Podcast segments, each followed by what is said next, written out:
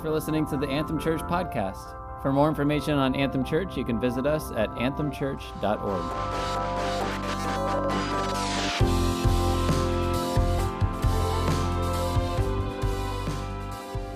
We are in 1 Corinthians. And students, where are my students at? Come on, guys, you can do better than that. Yeah.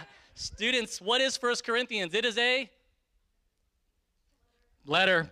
Letter. 1 Corinthians is a letter. 1 Corinthians is a letter to the church in Corinth written by Paul. Why do we make a big deal about this? Because when we look at Scripture, when we pull open the text, it's important for us to understand what we are reading through. The Bible itself is a collection of a variety of genres of writing.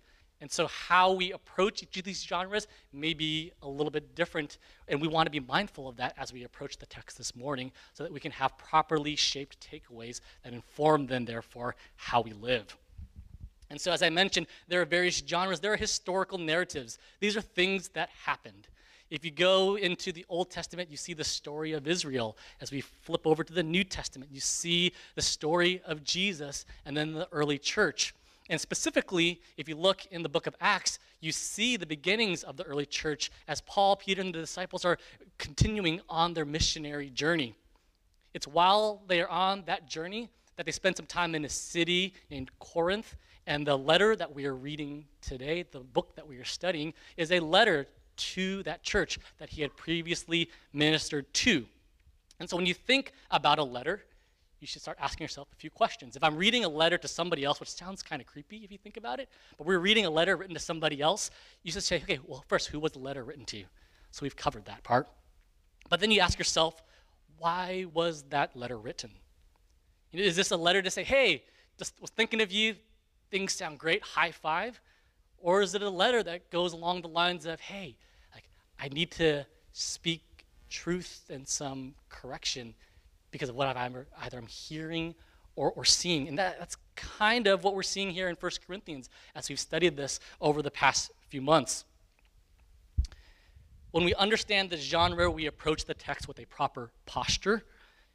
And then we begin to understand the context of the letter as we walk away with more properly shaped takeaways. And so today's verse that we're going to be going through is a great example of why that context is so important.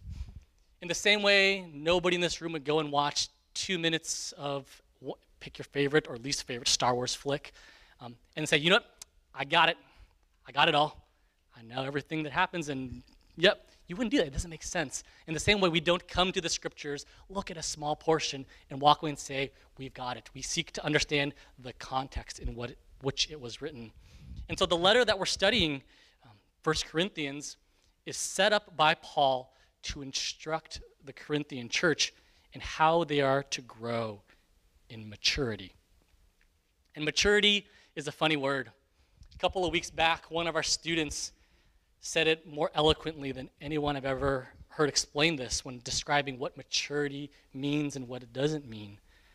She said, simply getting older doesn't mean we're getting more mature. That's a very mature statement, isn't it? Simply getting older doesn't mean that we are maturing. The assumption that as time goes on, we are naturally maturing is one that we've got to fight against. And likewise, being a Christian for a long time, or having grown up in the church, which is, I'm one of those, or going to church for a long time, doesn't mean that we are necessarily maturing in a spiritual sense.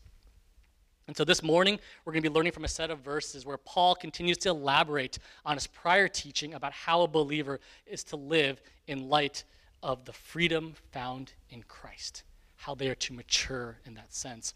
And there's a word, the word freedom or free has been coming up a lot in the past few verses. This connects us back to his previous train of thought earlier in chapter 9, where Paul has just finished explaining to the Corinthians through a series of rhetorical questions how he is not just instructing them to be thoughtful in how they exercise the freedom in Christ, but that he is encouraging them to be thoughtful in how they exercise it in a very mature way, and also showing how he himself has done that in a way that would have been very personal and meaningful to them. What Paul is doing is he's bringing clarity to what it looks like to mature in your understanding of how we live out the gospel. And this is something that he's done frequently in other letters. You don't go very far, you go to the letter to the Galatians in chapter 5, verse 13, where Paul says, You were called to freedom, brethren. Only do not turn your freedom into an opportunity for the flesh, but through love serve one another. We're all in different steps of this journey, this continuous journey of maturing in a spiritual sense. We do this together um, and we grow in maturity together. And that's why it's so important that we talk about this often. Emily and I are learning firsthand with our daughter Natalie. She's one and a half years old, our first child. Um, we're learning firsthand um, that her growing in maturity and understanding and obedience is going to be a very long game. For any of you who have had the joy of running around with her back in the nursery, um, you know what I'm talking about. And that's obvious, that's natural, that's normal, right? We go, duh. But in the same sense, our growing in maturity from a spiritual perspective um, plays out over time. This isn't something that we're going to walk away, talk about some questions in community group this next week, and say, we got this. But this is a journey of maturity that will be shaped by Scripture and the Holy Spirit as we depend fully on God. And so, where are we this week, and what is Paul emphasizing? Paul is continuing to elaborate on the role of a believer in laying aside their freedoms so that we may participate in winning others for Christ. We're going to see specifically how he intentionally chooses to adapt himself to meet others where they're at, so that those who do not know Jesus may come to know him. And he does this in four ways. First, he's going to clarify what his goal is. And we'll look at that together in the verses momentarily. What is my goal? We're going to answer that. Then he goes and shows us a strategy or a plan to achieve that goal and then he reveals his motivation behind it and his overall mindset in approaching this. And so turn with me, if you will, to 1 Corinthians. We're going to be in chapter 9, and we're going to look at verses 19 through 27. 1 Corinthians 9, chapter 9, chapter 9, verses 19 through 27. And it reads, for though I am free from all, I have made myself a servant to all, that I might win more of them. To the Jews I became a Jew in order to win Jews. To those under the law I became as one under the law, though not being myself under the law, that I might win those under the law. To those outside the law I became as one outside the law, not being outside the law of God but under the law of Christ, that I might win those outside the law. To the weak I became weak, that I might win the weak. I have become all things to all people, that by all means I might save some. I do it all for the sake of the gospel, that I may share with them in its blessings. Do you not know that in a race all the runners run, but only one receives the prize? So run that you may obtain it. Every athlete exercises self control in all things. They do it to receive a perishable wreath, but we an imperishable. So I do not run aimlessly. I do not box as one beating the air, but I discipline my body and keep it under control, lest after preaching to others, I myself should be disqualified. Let us pray. Father God, Lord, we thank you for this morning and this opportunity we have to turn to your word and be shaped by it. Lord, we pray that you would speak to our hearts and our minds, Lord, that the Holy Spirit would be convicting us where necessary as we reflect on what it means to follow faithfully after you.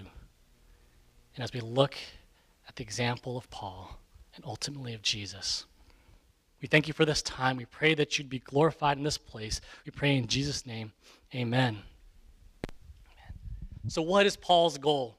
As we look in these first few verses of the text, we start to see a repeated word. And that's usually a pretty good hint that there's something important going on there. And so, what is that word? win. Over and over again, we see Paul talking about winning, winning, winning. So, what is Paul's purpose and his goal? It's to win. But we need to keep asking questions as we work through the text. He talks about winning different types of people that he's ministered to. But the question that we should ask is what does it mean to win? What does this mean specifically to win others? And there are many reasons why we may try to win people over. There are times where we try to win over people for the purpose of winning their friendship. There also may be times where we try to win others to gain their approval. But Paul is clear as you continue through these verses when he shifts later on to say that it is to save some. Paul's reason and goal in winning others over is so that they might be saved. But we continue asking questions of the text. Saved from what? What is it that Paul so desires to win others for so that they may be saved. And Paul, in another one of his letters, Romans chapter 5, verses 8 through 9, clarifies what we are being saved from. And so Romans 5, 8 through 9, it reads, But God shows his love for us in that while we were still sinners, Christ died for us. Since therefore we have now been justified by his blood, much more shall we be saved by him from the wrath of God. I don't know about you, but when we talk about wrath of God, that sometimes doesn't seem like a really good conversation starter, right? We kind of avoid the topic altogether because it's easier to talk about the, the more pleasant things. But wrath is just this very heavy sounding you know, fire and brimstone kind of notion. And we have to press against that temptation to just avoid the topic altogether because that is the essence of the gospel. That apart from Jesus, we deserve the wrath of God. But God, as it said in these verses, because of what he did for us, we have the opportunity to have that relationship with God restored. Knowing what we are saved from or what is to come is so important because it changes how he lives. It gives us a sense of urgency, and it has an incredible influence on the lenses by which we see the world through knowing that if we place our faith in Jesus, his death and resurrection has saved us, restored our relationship to God, and we know that he will return as promised in Scripture and make all things right. But until then, he has also sent the Holy Spirit to be with us. And that gives us hope not just to simply endure and crawl through each and every day, but it gives us the power to be able to joyfully walk in obedience to Him and, in essence, bring the kingdom to life in the world around us today so that those around us may see the love of God and praise Him in return. Now, if we were to stop here and say that is the passage and you know, that is the two minutes of Star Wars that we're going to watch and see what we get from it, we could walk away with some interesting conclusions.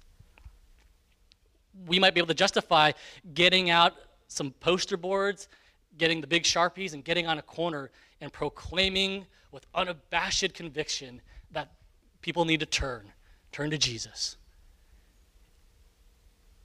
Disclaimer we are not saying that. Do not walk away with that as the conclusion this morning. But at the same time, while that's probably fairly obvious for most of us in the room here, we have to also be conscious of the ways we that we may be subtly doing this in other ways. How might our activity on social media be potentially portraying a different, or not different, but an incorrect view of the truth by which we cling? That's why it's so important to continue on into the next few verses, to have the context and to continue to see what that fuller picture of how Paul and really how God's heart for others can be practically lived out in our lives today as we read this letter to try to understand how then we shall live. And so, if Paul's goal and his, his desire and his purpose is to win others so that they may be saved, how does he intend to do this? How is he going to um, go about doing this? What is his plan? What is his strategy? So, Paul's strategy is to be all things to all people.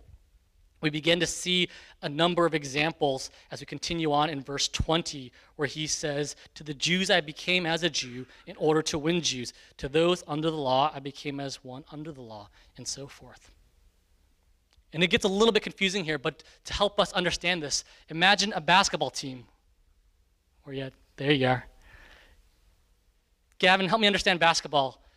When teams step onto the court, they have to have a desire to win. Otherwise, that's a terrible basketball game, right? Now, if both teams desire to win, what might be a factor that helps one team come out on top of the other? Ethan's got his hand up too. Anyone else can go too? What? Practice? Yeah, what else? Teamwork? What else? These are good. Coaching? Athletic ability, that is very much so. Determination.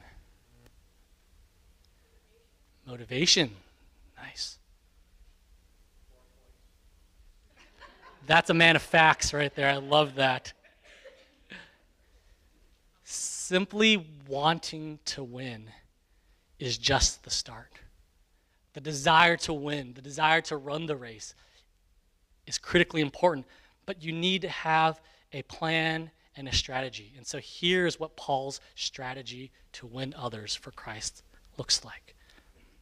So, starting in verse 20, he begins listing out various groups of people that he's ministered to over time. And for Paul, these are specific examples of people that God had called him to for the purpose of winning over for the sake of the gospel.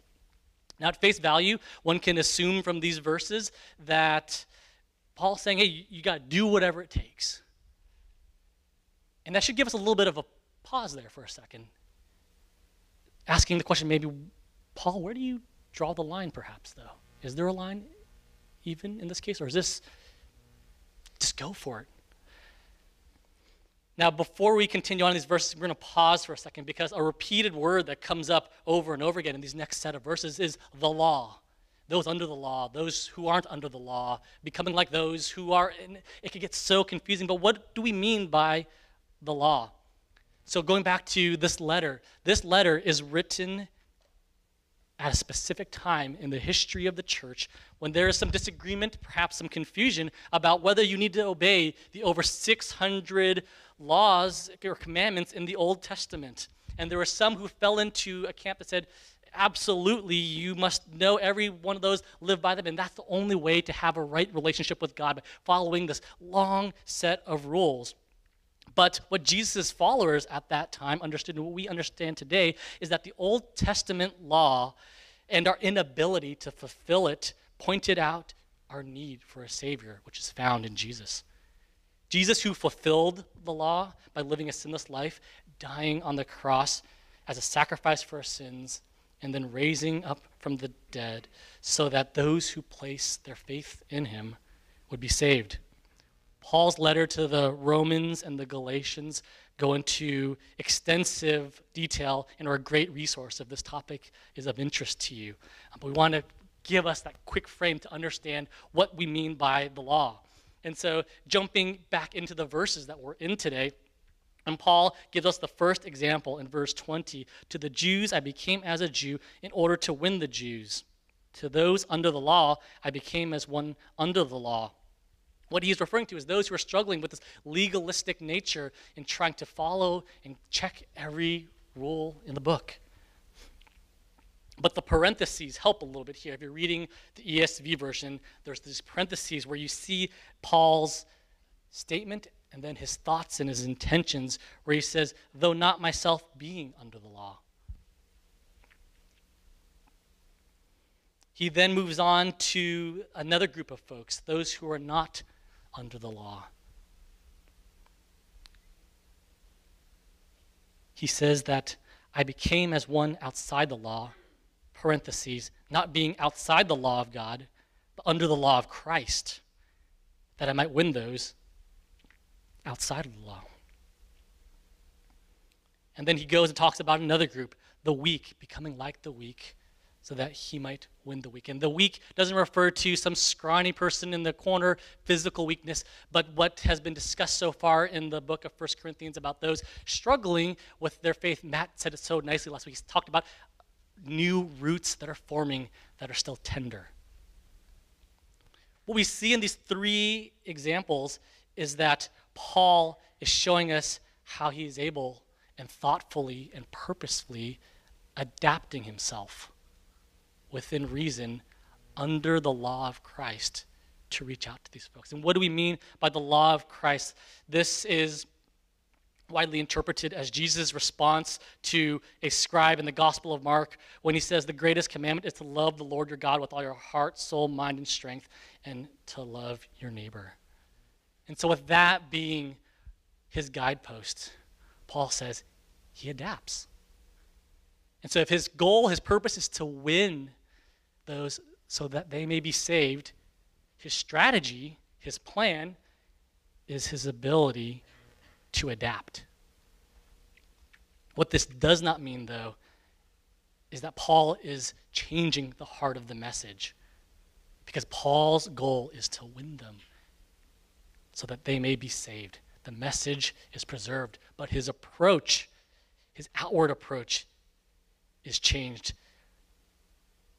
he knows how important his words and his actions are to those whose faith is young and tender, or to those who have yet to know Jesus.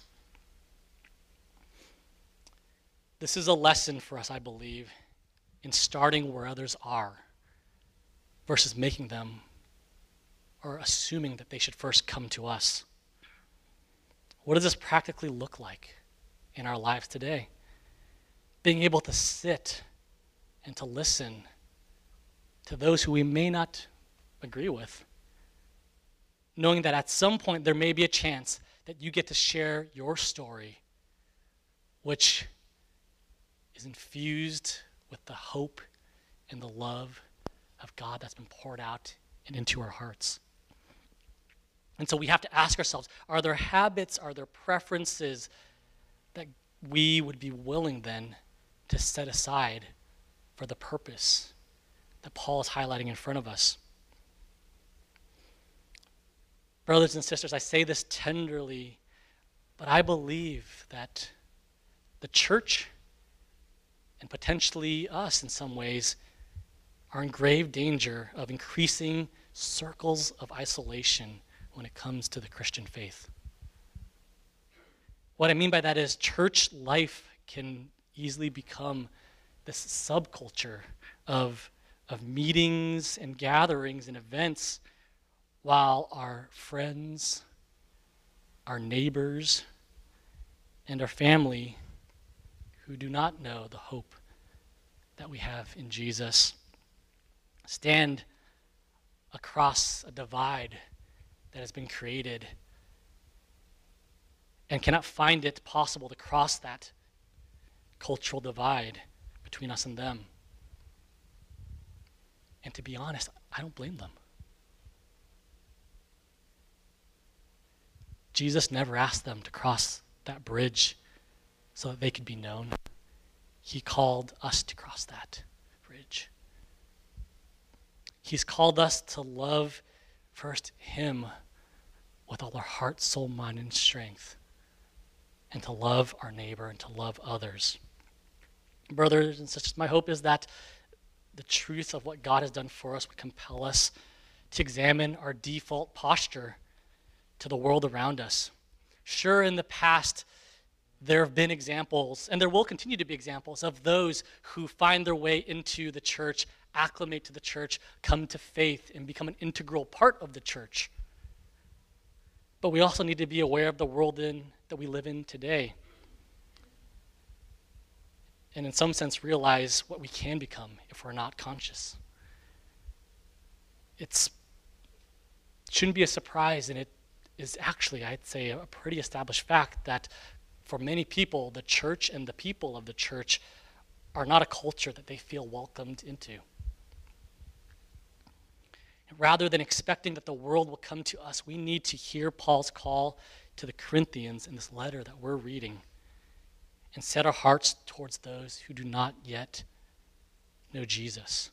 What are some barriers that we need to consciously cross in our lives so that others may be saved? And throughout scriptures, we see this outward call of the gospel, of the good news. You see uh, Jesus say, Go, and I will make you fishers of men. Before returning to heaven, Jesus talks to the disciples and says, Go and make disciples of all nations. And it's exciting, as Greg and Kathleen were sharing this morning, we've got a team out in the Ukraine right now. But as we think about the imagery that comes from this text, you know, we could jump into the fishing one. That's a fun one. We ask ourselves, you know, what does good fishing look like? One, where do you fish? Where do you throw your line? In the duh, right? If we all to rewind ourselves back to Sunday school, if that was something that you're a part of growing up, growing up in the church, you probably have the vivid imagery of Jesus talking to disciples and casting their nets out into the water. That is natural imagery. We think about fishing. Jesus never told the disciples to throw their nets onto the boat next to them to catch the fish in the other boat. Likewise, getting your line thrown into another boat would be a terrible mistake. And once again, we go, of course not. And I say this also tenderly. This should cause us to think about how church growth happens. At Anthem, we, we, we have never made it about hitting the number of people we want here. And as Greg and Kathleen shared, we hold each of you with open hands, knowing that we want to shepherd you well while you're with us, but knowing that there may be a time where God sends you somewhere, and we will celebrate and send when that time comes. But how a church grows is something that's been, I know, on my heart quite often. We are so excited that so many folks have joined us from other churches, and I, I want to highlight the fact that, yes, it is so important for you to find a church where you can grow in healthy fellowship and teaching with one another. And we're excited for so many folks that have joined us over the past few months and years. But there's a part of us that yearns to be obedient to what God has called us to and to grow, not just by folks finding a new church from another church, but because people around us are hearing the truth of the gospel, that the way we live our lives puts the love of Christ on display, and that we are actually choosing to go into the places where we may not be the same for the sake of the gospel. Where are we fishing? We are told to go and make disciples of all nations. And Paul has shown us his strategy for how we do that, and it's by adapting, meaning we are going to find ways to meet others where they are. And a beautiful picture of this can be found in John chapter 4, verse 7 through 9. In the story about Jesus and the woman at the well, it reads in verse 7 A woman from Samaria came to draw water. Jesus said to her, Give me a drink for his disciples had gone away into the city to buy food. The Samaritan woman said to him, How is it that you, a Jew, ask for a drink from me, a woman of Samaria? For Jews have no dealings with Samaritans. The dialogue and the narrative continues, and if you watch it play out, you see Jesus meeting her where she is at, crossing some potentially taboo lines for the purpose of establishing an understanding of knowing her story and then speaking truth into her life as he meets her where he is. Thinking of modern day examples of missionaries going to other countries, you can imagine, and if any of you know a, a missionary friend, you know that they spend so much time preparing to go. What types of things do they do? They spend time understanding the culture, learning the language, so that they can become like those that they desire to win. Now, citing these types of examples can sometimes be a little bit dangerous too, because we could say, well, that's for the, the missionaries. You know, eh, but you know, what, what about me? And as we study the life of Paul, that, this can be challenging because we go, well, that's Paul. And you know Paul. But, but, but this, is, this is me. But I want to encourage you, brothers and sisters, that the encouragement here is that this call is as much for you and I if we have put our faith in Jesus and we don't go about it alone. So many passages in Scripture remind us of what it looks like to exercise, as we call it, the one another's, as we encourage, we pray for, and we celebrate together. And so we encourage you to continue to encourage one another as we seek to run the race that's placed before us. Now, there can be some unhealthy ways in we approach the strategy of being all things to all people because it could easily become a means of trying to fit in a little bit better or done, done out of fear. We could sometimes try to be all things to all people because we're afraid um, that if we're ourselves, they're not going to like us, and that we won't be accepted. And if I were to, you know, if we were to sit around a fire pit and share stories, a large part of my junior high and high school years was spent um, trying to fit in, being afraid of not fitting in. And I found myself continually trying to adapt in a different sense so that I might gain the approvals of others. Paul, though, is not adapting out of fear. He's not being forced to do this. He is choosing to do this out of love. It is a conscious decision of love. And that love is motivated. Now, moving to Paul's motivation for the sake of the gospel. Paul knew the power of the resurrection in his own life. Philippians 3, chapter 8 says, Indeed, this is Paul, another one of his letters to the church of Philippi. He says, Indeed, I count everything as loss because of the surpassing worth of knowing Christ Jesus, my Lord. For his sake, I have suffered the loss of all things and count them as rubbish in order that I may gain Christ. I count everything as loss because of the surpassing worth of knowing Christ Jesus, my Lord. Knowing Jesus was of utmost value to Paul. And the question we ask ourselves is Is the gospel of utmost value to us today? So much so that we would choose to close the gaps that exist between us and the world. And if this is something that God is calling us to, we begin to realize that this is going to take work, including limiting some of our freedoms as we adapt to meet those where they are at. And this moves us into Paul's, not just his motivation, but his mindset and we see a picture of an athlete. And what athlete does not limit themselves to perform at the highest possible level of performance? I love the donuts back there, but if I were going to go run a race after the second gathering, which I'm not, and I don't, I should, but if I were to go and run, limiting myself of that stack of donuts would be a choice that would be healthy for the task, the mission, and the race that lies ahead. Now, in this example that Paul enters into, where he says in verse 24, Do you not know that in a race all the runners run? You begin to see this picture of someone running with such a desire to win. But the key thing to note is that in the race that we are talking about, there isn't just one winner. But we run, in a sense, or it is, is as if there is only one winner, winner, which means we give it our all.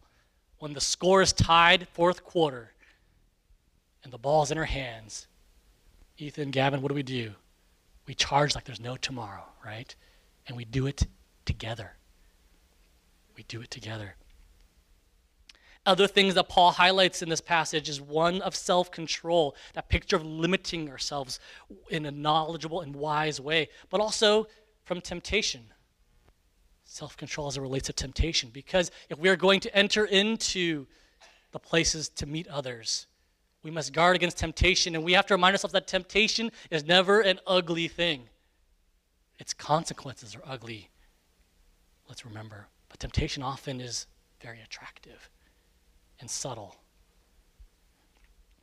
It's also this motivate or this mindset is not aimless. He uses the analogy of running with aim, but not boxing and beating at the air, and it's for an imperishable prize. And so, any concern that we might have about being all things to all peaceable, all, all things to all people, possibly leading the wrong way, is clarified by having the mindset that Paul paints for us here as one that is disciplined, self control, and motivated by the desire to see more and more become saved. You know, there's this saying that's been printed over a bunch of bumper stickers and T-shirts and hats and made into wallpapers for computers that says "In this world, but not of it." That comes from Romans chapter 12, and that is a beautiful, beautiful verse. But I fear sometimes that when we hold on to a snippet of passage like that, that in our attempt of living out that verse faithfully, we can subconsciously take it to a bit of an extreme. Imagine if you had a boat, but that boat was parked on the side of the house, shiny as the day you bought it. But hey, this boat is safe. It's perfect the way it was, the way it's meant to be. But the boat's not in the water. However, that boat was made to be in the water and not taking on water. And that's the difference between being in the world and not of it and being apart from the world. Put the boat in the water. N.T. Wright, a commentator um, of the New Testament, says this Paul's overall point is to make them see that Christian freedom is not freedom to do what you like, but freedom from all the things that stop you from being the person God really wants you to be which is freedom for the service of God and the gospel. And so it's with this mindset that Paul is able to step across the bridge to meet people where they're at and be effective. And so, so how do we respond? And Paul's goal was to win others so that they might be saved. And his strategy was adaptability. It was motivated by the sake for the sake of the gospel, and it's with, the, it's with a mindset of an athlete running a race. And so, as we read this letter, and see this laid out for us by Paul as he was writing to the Corinthians. Just like them, we have the opportunity now to make a choice to heed his advice or to say, you know what, I think I'm good where I'm at. The boat's looking mighty fine, parked up against the house. Worship team, you guys can come on back up. If you've been here for a while, you've heard Kevin say this many, many times that we are constantly, as a people, being formed and shaped in one way or the other. And it's what we surround and saturate ourselves in that affects that. But I think it's important for us to realize, as we talked this morning about some of the dangers of uh, insular church culture, to realize that what's happened over history and over time is that sometimes things have crept into that space that have caused divisions separations, and somehow things that are more probably preferential have been adopted as things that um, eventually cause people to say, that doesn't look like the Jesus you are telling me about. And we wait for them to come to us, as opposed to heeding the advice of Paul as we place ourselves under the law of Christ to boldly be all things to all people, to meet them where they are at with the purpose of winning them so that they may know that the hope that we have in Jesus can also be theirs. How do we go about doing this? A few weeks ago, we, we, took a break and went through a series called Practicing the Way. And this is an excellent starting point by spending time being with Jesus allowing His Word, prayer, fellowship with one another to be the thing that guides us, keeps us focused, not aiming or not boxing aimlessly. Then we begin to practice, as someone said earlier, doing the things that he did. And let me tell you, we're going to mess up.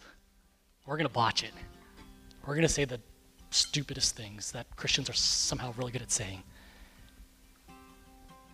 But we're going to say them and we're going to realize them. We're going to work together. We're going to, as one another, learn as we approach it with humility and grace, dependent on the Holy Spirit, and as we walk forward in the race that is set before us. What could this look like that we might win some? You know, first, it starts with going and making disciples. But what does that look like? Let's start by being with others. Let's start by knowing them, learning about them, knowing their hopes, their fears, and then sharing our own. Believe me, somewhere in there, as you as you just try that, you will get to share your story. And who knows, maybe that, that will be the beginning of them seeing that there is hope in Christ. The sum of the matter is this is that Christ died to set us free, free from the wrath of God. Are we using our freedom to make this good news known? Or are our decisions leading us to a place where we have no connection with those who have yet to know Jesus?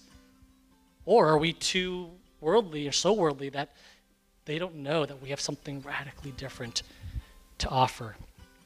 With these sort of conclusions, I know it's often easy to feel a little bit lost, saying, well, the, the problem looks so huge. And we're not being specific enough. That's what community groups are for get in a community group and, and, and work through this. It's going to be amazing. Um, but if it feels like this is too much, let us remind one another to look towards Jesus, who is the author and perfecter of our faith. Um, there's this quote um, by a guy named Tim Kizziar. It's quoted in Crazy Love, this book that took over Christendom 10 years ago. You guys all have one at home. Um, the quote reads this Our greatest fear as individuals and as a church should not be of failure, but of succeeding at things in life that don't really matter. We've been given the Holy Spirit so that when it feels like it's too much, we know that we are not alone. And so we're going to end on this verse because this morning we've been looking at the example of Paul and how you know, he's got a crazy story. We don't, but in his example, how he chose to adapt himself to meet others where they were at.